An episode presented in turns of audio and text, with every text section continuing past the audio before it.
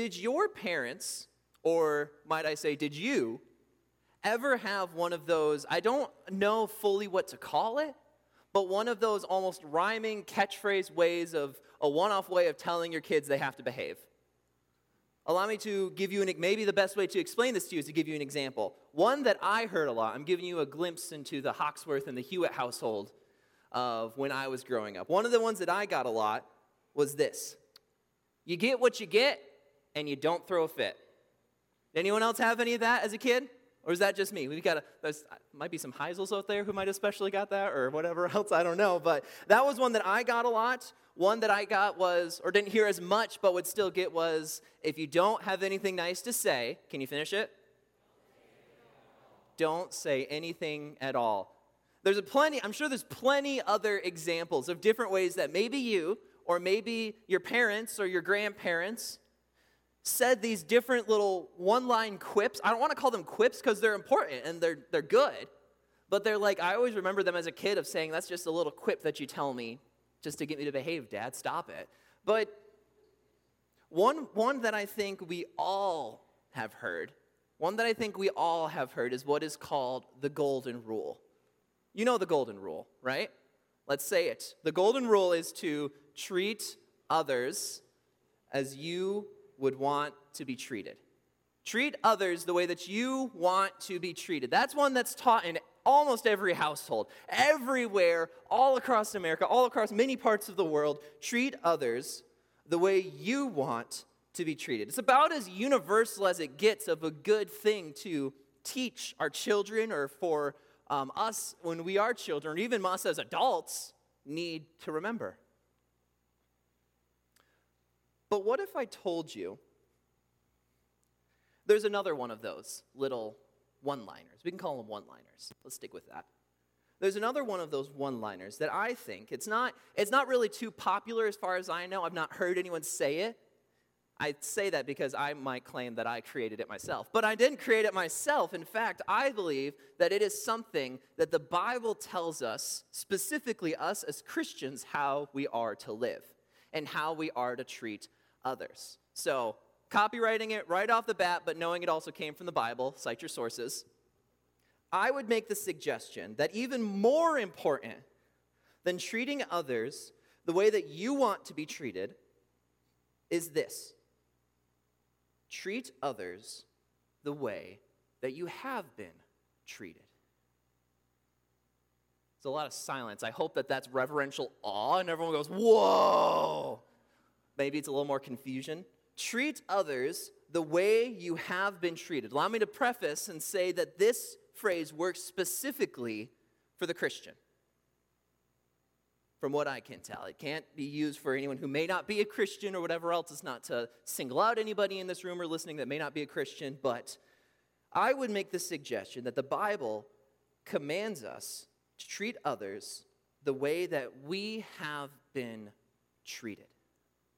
I think there's a passage in Scripture that helps us to understand this and helps us to see what that looks like practically.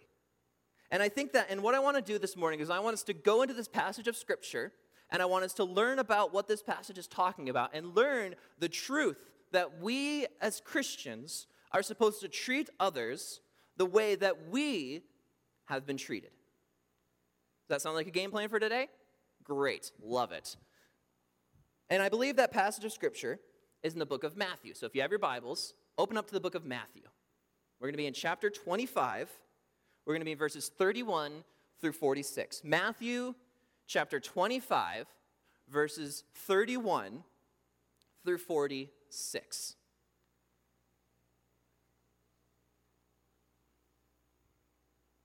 As you're turning there, allow me to kind of bring you back into this passage because if you remember from last week, we actually covered the verses before this passage. And this, this passage is a part of a greater grouping of a section of the book of Matthew where Jesus himself is teaching a group of Pharisees and Sadducees and individuals that were, that were cautious towards him and even violent towards him and angry towards his teachings. And he was teaching them all over the course of Matthew chapter 24 and Matthew chapter 25 the concept of what we today call the second coming of Jesus. Matthew 24 and 25 talks about it. Matthew 24 is where Jesus is where there's the passage where, where Jesus says, Neither I nor anybody knows when my return will be, but the Father alone. That's where we get that passage from. And then we get to the chapter 25, and Jesus splits chapter, and chapter 25 is split into three different sections. They each have three different lessons of what Jesus is trying to teach us teach specifically the crowd at the time, but also down to us, of what the second coming of Jesus Christ is going to look like. Because the Bible tells us that Jesus is coming back. He came back, he was came here at one point in the first coming, and now he's going to come back in the second coming. So if you look at Matthew chapter 25, it's split into these three sections. The first section is the parable of the 10 virgins. That teaches us that we as Christians are supposed to be actively waiting expectantly for the return of Jesus. After that, we get to the parable of the talents. We went over that last week. Really quick review Jesus has given those of us who are called Christians specific opportunities or gifts to be able to use in this time now while he is away. And he gave them to us with the expectation that when he comes back, he will ask what we have done with the opportunities that he has given to us. There will be an account for that. And then we get to verse 31, where beforehand it was parables and kind of this ethereal, a little bit kind of separated out from reality, teaching moments. Verse 31 is where we get a little bit more of the specific details of what the second coming of Jesus is going to look like. So that's what's coming for us in verses 31 through 46. And I think that it would be beneficial if we read the passage in its entirety. So because I think that when we gather the whole of this story, we can, after we go through the whole story, we can go back and make observations as we make our way through. So if you will allow me, I would like to read the passage for you. This is Matthew chapter 25, verses 31 through 46. Please read with me. When the Son of Man comes in his glory, and all the angels with him, then he will sit on his glorious throne. Before him will be gathered all the nations, and he will separate people one from another as a shepherd separates the sheep from the goats. And he will place the sheep on his right, but the goats on the left. Then the king will say to those on his right, Come, you who are blessed by my Father, inherit the kingdom prepared for you from the foundation of the world. For I was hungry, and you gave me food. I was thirsty and you gave me drink. I was a stranger and you welcomed me. I was naked and you clothed me. I was sick and you visited me. I was in prison and you came to me. Then the righteous will answer him, saying, Lord, when did we see you hungry and feed you? Or thirsty and give you drink? And when did we see you a stranger and welcome you, or naked and clothe you? And when did we see you sick or in prison and visit you? And the king will answer them Truly I say to you. As you did to one of the least of these, my brothers, you did it to me. Then he will say to those on his left, Depart from me, you cursed, into the eternal fire prepared for the devil and his angels. For I was hungry, and you gave me no food. I was thirsty, and you gave me no drink. I was a stranger, and you did not welcome me. Naked, and you did not clothe me. Sick and in prison, and you did not visit me. Then they will also answer, saying, Lord, when did we see you hungry, or thirsty, or a stranger, or naked, or sick, or in prison, and did not minister to you? Then he will answer them, saying, Truly I say to you, as you did not do it to one of the least of these, you did not do it to me. And these will go away into eternal punishment, but the righteous into eternal life. So here we get some very vivid details of what the second coming is going to look like. And I love the very first section of it. Verse 31 Verse 31 is one that sticks out for me, and it should stick out for all of us. When the Son of Man comes in his glory, and all the angels with him, then he will sit on his glorious throne. You see, what Jesus is trying to show us through that is that when, when we look back at the first coming of Jesus, it's, it's fall, which means pretty soon it's going to be Christmas. Some of you weirdos are playing Christmas music already, so let me give you a Christmas lesson. When Jesus came back, or when Jesus first came, the first time, he came in Bethlehem in a manger. Some of you are still laughing about my Christmas joke. Forgive me. He came in a manger in a small town, more than likely in a cave, a dingy old cave where there was livestock sitting around. No one knew who he was. Granted, a few shepherds and wise men from the east. He came humbly, he came as a baby. He came softly. Silent night is what we use to describe the first coming of Jesus. And let me tell you that silent night is the exact opposite of how we will describe when Jesus comes a second. Jesus isn't coming humbly in the form of a, of a helpless baby.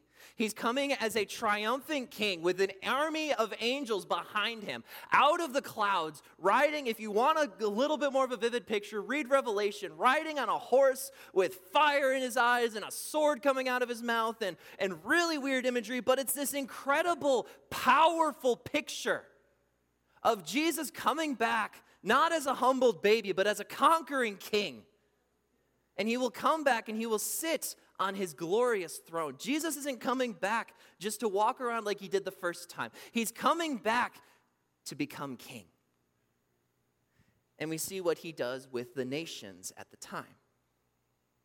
Verse 32 Before him will be gathered all of the nations, and he will separate people one from another, as a shepherd separates the sheep from the goats. He will place the sheep on his right, the goats on his left. At this point in time, somewhere in the future, we don't know when exactly this point in the future will be, but we know that when Jesus comes back, he's going to bring himself in and establish himself as the king of the world. And he's going to look at all the other nations in the world and he's going to gather them all in front of him. Again, how all this stuff works, I have no clue. It doesn't say. I wish it did, but it just doesn't. But he puts all the nations in front of him and he separates nations. Now, this is not a separation of all Christians throughout all of history. This is specifically unique to the nations at that time, in that place, in the future. And he's going to separate them not nation by nation, but as peoples. As people. He's going to, at that point, rid the world. I say rid, that may be too strong of a word, but rid the world of nation states, of, of, of, of borders, of territories, of governments. We live in the United States, and I can, I can say that I, I, I feel blessed to live in the United States. I can say that I am happy here. There's some good things and bad things about the country. Anyone can understand that, just like there's with any other country. But there will come a point this point when there will be no more United States. There will be no more Canada. But they're so nice. There will be no more Mexico. There will be no more Brazil, no more Japan, no more Germany, no more India, no more China, no more nations. But Jesus will come back and rid the world of nations because he has a better way to run the world. And that's not through these different political philosophies that we have, but it is through himself as the divinely ordained king. Jesus will sit on the throne. And he separates all of the peoples. He'll take the multiple groups and he'll make two groups what's called the sheep and the goats. And notice what he says to the sheep. Verse 34 The king will say to those on his right, Come, You who are blessed by my Father, inherit the kingdom prepared for you from the foundation of the world. God is going to look at these individuals on his right hand, and he's going to look upon them with favor. He calls them sheep in this passage specifically. I don't know about you, but sheep are kind of dumb animals. That doesn't sound very favorable. But regardless, is he is going to look at them with favor and say, You come into the place that the Father that you have inherited, that the Father has prepared for you from the beginning of the world. Before the creation of this world, God the Father has been preparing a place for those that He calls blessed, for those that He puts on His right hand. It begs a question what's so special about them? He continues. For I was hungry, and you gave me food. I was thirsty, and you gave me drink. I was a stranger, and you welcomed me. I was naked, and you clothed me. I was sick, and you visited me. I was in prison, and you came to me. So apparently, you, you follow this passage, and you're following his logic, and you go, okay, there was a point where Jesus needed help, and they helped him? Is that what's going on here? It's interesting, they respond to him, and they say, when did we see you hungry? When did we see you thirsty? We didn't see you like that, Jesus. We didn't see you thirsty or hungry or naked or in prison or sick or a stranger or any of these things. We didn't see you in that. What are you talking about? And then Jesus gives us a truly statement. It's a phrase I heard from another Christian, another gentleman.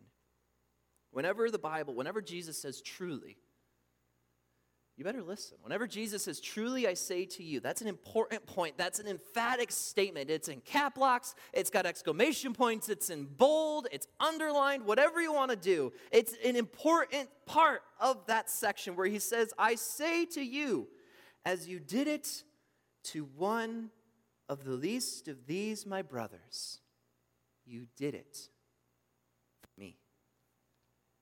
Jesus draws a connection between people caring for what he calls the least of these. People caring for the least of these and caring for him. It's an interesting connection. And it forces us to reconsider what we do and how we care for people. But then we get to the next section. Because while he's talking to the right side, there's still this left side. And he says to those on his left, Depart from me, you cursed, into the eternal fire prepared for the devil and his angels. And then he says the same thing. There's a lot of repetition in this passage. And when there's repetition, they don't, that's not an accident in Scripture. When there's repetition, there is power in the repeated words. So whenever you see repeated words in the Bible within a passage, you know that there's power in what the author is trying to communicate. He says the same things. For I was hungry, you gave me no food. I was thirsty, you gave me no drink. I was a stranger, you did not welcome me, naked, and you did not clothe me, sick and in prison, and you did not visit me. Those on his left are obviously, at this point, concerned and surprised. Notice that both of the groups are surprised. And they say, Well, when did we see you hungry or thirsty or a stranger or naked or sick or in prison and did not minister to you? They're saying, What are you talking about? We didn't see you this way. When would we have seen you in this way? And Jesus responds to them the same way he responded to the group on his right.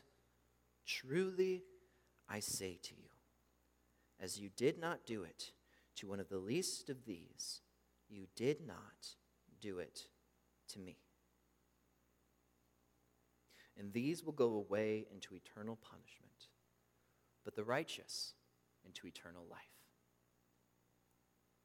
It's a very real and difficult thing to read.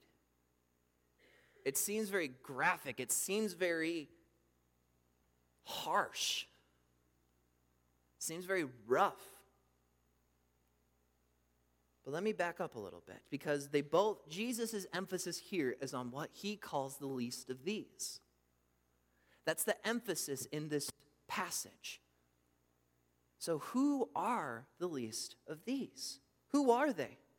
Well, some of them we, most of them I think we can understand quite well. The hungry, the thirsty, and the naked all have to do with individuals who do not have the ability to have some of their most basic needs met. We all need food. We all need water. We all need clothing. I mean, it's you, you were outside, it's raining, it's cold. We all need warmth. We all need our basic needs fulfilled. And Jesus knew that. And so here he's talking about those who can't even fulfill their most basic of needs. Those are in such severe difficulties in life that they can't even buy enough food for themselves and their family, enough water for themselves and their family, enough clothes for themselves or their family. These are the least of these. Then we get to another one the stranger. Now, the stranger is one that I personally, I, I, heard that and I said, okay, well, what, is, what does a stranger mean here? What's that mean? Is that just, you know, oh, there's someone out there, I don't know you, you're a stranger, I say hi, you're no longer a stranger? Well, I, I, did, I did some digging into this word and into what he was trying to discern by the word stranger. And all throughout the New Testament, and even in the Old Testament, there's many parts where the word stranger is used, but it, it, it is meant to communicate something more than stranger. In fact, it seems as if the word stranger is oftentimes used to communicate the word foreigner. The foreigner. Or what we might call today the immigrant. Pause. Because I, I say pause because I think that the conversation of the foreigner or the immigrant is, at least in our current context, a very lively conversation. It's a very hot topic. And I, I, want, to, I want it to this specifically clear there's a lot of baggage with in reference to immigration, immigrants, and different things like that. And a lot of that baggage comes from political baggage. There's a lot of political conversation that is around this topic. I can see everyone's shoulders scrunching up right now. A lot of baggage there, and that's, that's okay.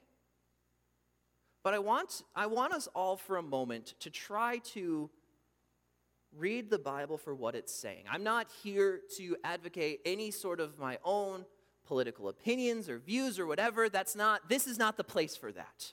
And I'm aware of that, and I'm not doing that. But what I want you to do, and I, what I challenge myself to do, is to, quite frankly, read the Bible the way that Jesus wants us to read it, and to take for a moment the, the political feelings and and emotions that we have and put them to the side for a moment. Allow yourself to do that, please, because I think that many times when we allow our political presuppositions, our political feelings to get in the way of reading Scripture is when we are being unfaithful to what the Bible tells us to do. And, the, and, and what the Scripture tells us to do oftentimes is what gets burned the most.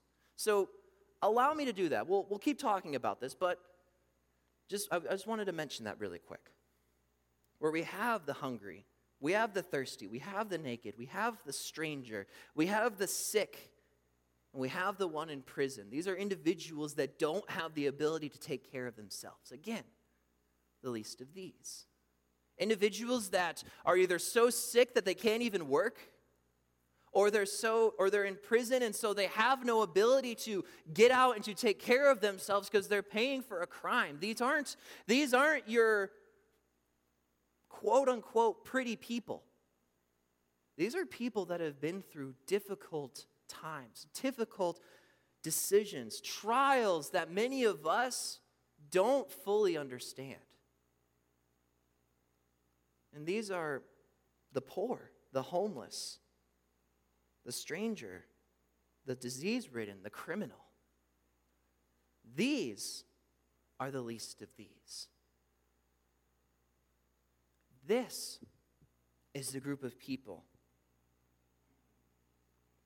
that God expects us, expects the believer in Him to care for. But I want to make I want to make a distinction here. And, and as we look at this list of the least of these hungry, thirsty, naked, stranger, sick, in prison this is the list that Jesus gives us. Every single one of these things, Jesus is telling us to care for practically, physically. But what we can oftentimes forget in this conversation is just as Jesus tells us to care for these people physically, so too has God taken care of us spiritually. Allow me to make that allow me to explain that for a moment.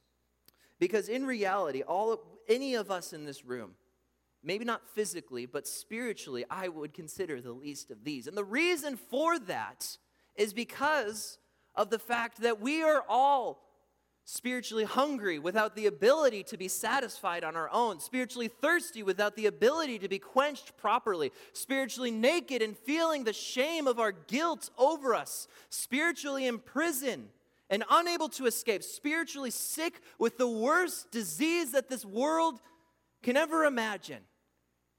And all of those things come back to one grim, dark truth and that is the reality that you and I are all sinners. We all have sin, this evil, this, this wickedness that relies in all of us. These are, this is the reason why we are all hungry and unable to be satisfied. We are all thirsty and unable to be quenched. And so, as Jesus is telling us, care for these people physically, Jesus has already cared for us in these ways spiritually through his own salvation message offered to us by his sacrifice on the cross to pay for the forgiveness of your sins and for mine. We are spiritually hungry. Jesus Jesus' salvation satisfies that. We're spiritually thirsty. Jesus' salvation quenches our thirst. We are spiritually naked and shame filled because of the guilt of our sin. Jesus clothes us and removes that shame and puts it on himself. We are spiritually strangers from his kingdom, but he freely welcomes us into the kingdom of God and he makes us a part of his family. We are spiritually sick with the disease of sin that we cannot cure, and Jesus cures us. We are spiritually in our own prison made by our own sin, and Jesus removes us from the prison that we manufacture because of our own sin. All of the least of these, all of the practical issues here we have been shown how to care for that because Jesus did that for us. Treat others the way that you have already been treated. That is the message of this passage. It all comes back to the gospel that Jesus freely offers us. And when we get to a point where we try to imagine the most reckless, the most powerful, the most beautiful love that Jesus has offered us through the gospel, there is no excuse for our responsibility to love others in that same way. We've been given the instruction manual. That instruction manual is the gospel found in God's word.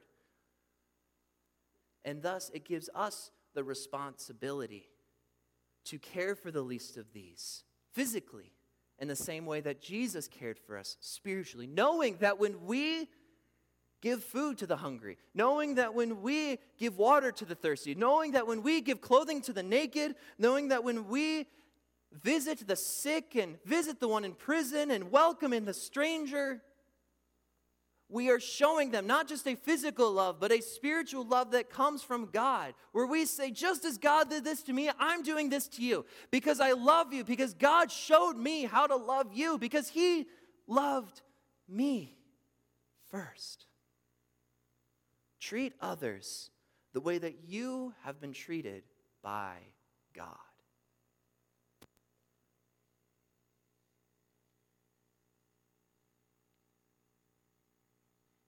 With this, I think there comes much room for, for application.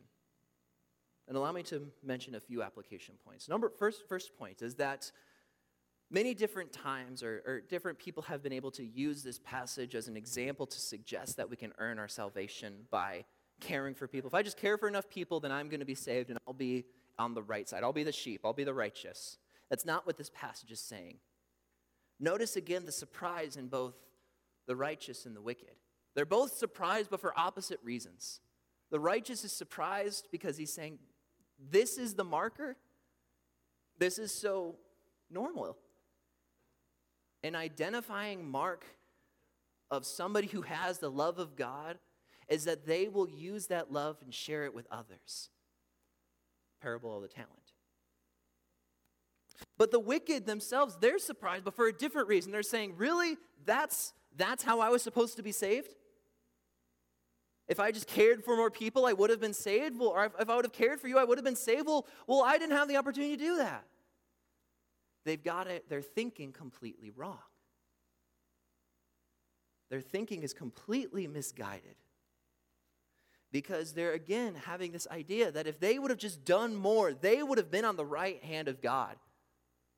But that's not what God is showing because the Bible teaches us that works are not the thing that earns us salvation, but works are evidence of a past salvation that was accomplished through grace alone, fully believing in Jesus as the Son of God, repenting of our sins, and believing in his death to forgive us of our sins. That is salvation. The works come after the salvation, they are an evidence that we have the love of God in us because we love others in that way. And that is the grand question I have for you. Well, the most important question I have for you this morning is that is there this love of God in you that makes you want to love the least of these the way that God loved you? Is there? Is that in you? Do you have that desire?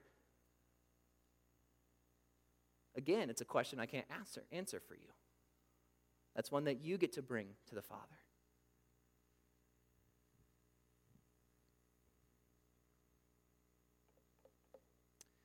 The second one that I want to say is, is this, and this is an interesting point, and I think one that we can keep in balance, is when we approach this topic of caring for the least of these, you know, the poor and, and, and the diseased and, and the foreigner and all that different stuff, I've, I've heard this point brought up not as a we shouldn't, but as a we have to be cautious of how we treat or take care of the poor. And, I, and that, that point is oftentimes where we are cautious of saying, I don't necessarily want them to want to give a, a poor person money or resources or whatever, and they use it for wrong purposes. You know, I don't want them to take advantage of the resources I give them, the good desire that I have to love them, and then they use those resources for evil purposes. You know, you give a homeless guy in the street a $20 bill, and what's he going to do with it? We don't know. We don't know that. And I think that at the same time, while that's a valid reason to be cautious about the ways that we can care for the poor, and there is stewardship there, and that's important and that's crucial. What I think can happen is we can use, sometimes we can use that. And I, I say, I, perhaps I say we because I've done this. And I don't think I'm the only person that has ever done this, but we, we can use that sometimes to say, well, then, you know, I see a, I see an indiv- a poor person on the street. Well, then I'm not going to care for them because I don't know how to, what they're going to do with it. I don't know what they're going to do with anything that I give them. And I think there's a balancing act we have to have with this. Because I think the opposite side of that is is again, let's go back to the gospel. Let's go back to the love that God shows us. And let's go back to the fact that there are many times when you and I are given gifts and love from God, but we ourselves we have at different points, haven't we taken advantage of the love that God gives us, of the gifts that God gives us, and we can sometimes use it for sinful purposes? Do we not do, have we done that before? I know that I have. And while I'm not, I, while again, I'm not falling one way or the other on this conversation, I think there's a balancing act. And I think that if we fall too hard on one side, we, we miss out on the opportunity we have to care for the least of these. And so, a practical thing that I've been trying to think of in my own mind is, you know, I, I don't know about you, but it seemed like as I've been driving around Battle Creek, there's a lot more individuals with the cardboard signs up, you know, hungry, need help, God bless, those sorts of things. You know, I've been seeing a lot of those, and I'm, I'm, I'm torn just like anybody else is. How do I care for that person? Are they being honest? Who knows? But I might bring up the suggestion of, you know, maybe we, they may be asking for money, but what we can do to say, here's something I can do to help you is keeping, you know, maybe a, a box of granola bars in your car. You see an individual, you say, here, I can't give you cash, but I have food. It's a practical way to help somebody. And that puts it in their corner because then they can say, okay, I'll take this if I need it, but if they don't want that, then okay. It's just a random thought. It's one that I've been thinking in my own mind as well. But it does keep coming back to caring for the least of these the way that God has cared for us. And there's a third point of application I have because some of you may be saying, okay, care for the least of these, we got to do that. What's a way that I can practically do that today? What's a way that I can do that today, right now, when I leave this church or whenever I come to church? How can I care for the least of these? I'm glad you asked. Because I have an individual um, who would like to come up to the platform and share with you a little bit of a way that you can right now today care for the least of these. So I'm going to invite a young, a young man named Isaiah Coster up to the platform. There he is, he's coming. And he's to come on up here, and I'm just to ask him a number of questions because him and his older sister, Summer, they, Summer would have been here as well, but she was at a dog show, I think is what it was, and so be with her in that um, be with her in prayer in that. But they both came to me a couple weeks ago with a really great way. Oh, there you are. A really great way of how you and I very practically can care for the least of these. And so I'm going to talk with Isaiah a little bit about that and teach you of ways that you can care for the least of these. So, Isaiah, what exactly was this idea that you and Summer gave to me a few weeks ago?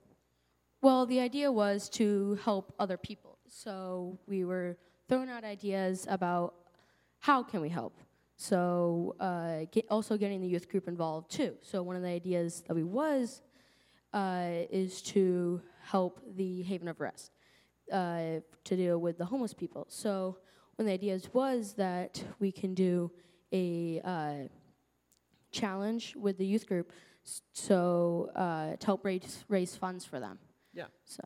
So you're saying there's this sort of fundraiser happening. Mm-hmm. Oh, wow, isn't that creative? There's this sort of fundraiser that's happening um, in the youth group, and it's a challenge of some sort to see who can raise the most funds. Let me ask, why, why did you and Summer decide you wanted to bring this idea to me? Why did you guys want you to do this? Well, it's also, uh, like you were saying, it's our Christian duty to help others who are uh, less fortunate and to help uh, share the love of Christ. So we were thinking, well, it's it's a lot easier to sit there and say it. So uh, it's guys versus girls, and uh, we are raising hygiene products. Okay, so. so. it's a it's a competition from what I'm hearing between guys and girls, and they can donate specifically hygiene products to people. Can you get, you have a list of just some general things that people can donate?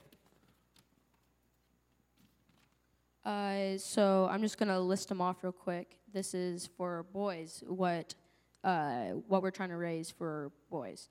So it's toothbrush, toothpaste, combs, body wash, hair wash, washcloths, deodorant, hand sanitizer, and Q-tips. Okay. And this is what uh, we're trying to raise for the girls: toothbrush, toothpaste, hairbrush, combs, pads, tampons, washcloths, deodorant, Q-tips, hair wash, body wash, and hand sanitizer. Okay, so those are things that people can donate. Does that mean that girls can only donate the things on the girls list, or guys can only donate the things on the guys list? Uh, no. This is just what the guys need and what the girls need. Okay, so anybody can give any of those different things. Yes.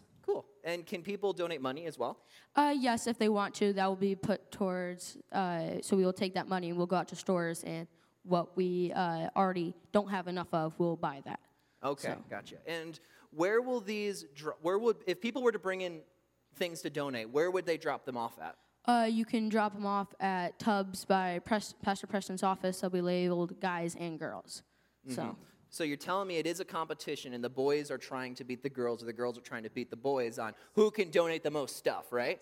Who's currently winning right now? uh, the guys are currently winning. The guys are currently winning. And, ha- and are there more guys in the youth group or girls? Uh, there are definitely more girls. So there are more girls in the youth group, but the guys are kicking butt, is what I'm hearing. Yes. There you go. I just wanted to hear that. And so, so how long will this donation project go for? How long can people do this? Well, uh, we already are starting to accept donations. It goes to October 30th. That's the limit. And uh, it, there may be something going on in November too. So Gotcha. So there may be more opportunities past October 30th, but we don't fully know yet, and we're still trying to work those out. So stay tuned. yes. Okay, great. Thank you, Isaiah. Can we give Isaiah a round of applause and Summer as well? Thanks. This was an idea that Isaiah and Summer gave to me, and this was completely from them. And in their own fashion, they said, Preston, we need to do something in their own unique Coster fashion, and I love it. And so that's a way that you, right now, can care for the least of these. That's a way that you, right now, can love individuals the same way that God has loved you. And please continue to be in prayer. We're looking for more ways maybe to get connected with the Haven. We're still trying to work out details on that, but I ask for your prayer in that and to stay tuned as well because we may have more opportunities coming up in the future, whether it's through donation projects or whatever else. We did one of these last year as well with, with Halo running that one, and so we hope to do many more of these, but these are ways, and I'm almost done here. These are ways that you can love people the way that you have already been loved. You've been shown how to love people, you've been shown how to treat people. And that is to treat people the same way that God treated you. He showed you that when He saved you. And now the question is are you going to treat others the way that you have been treated?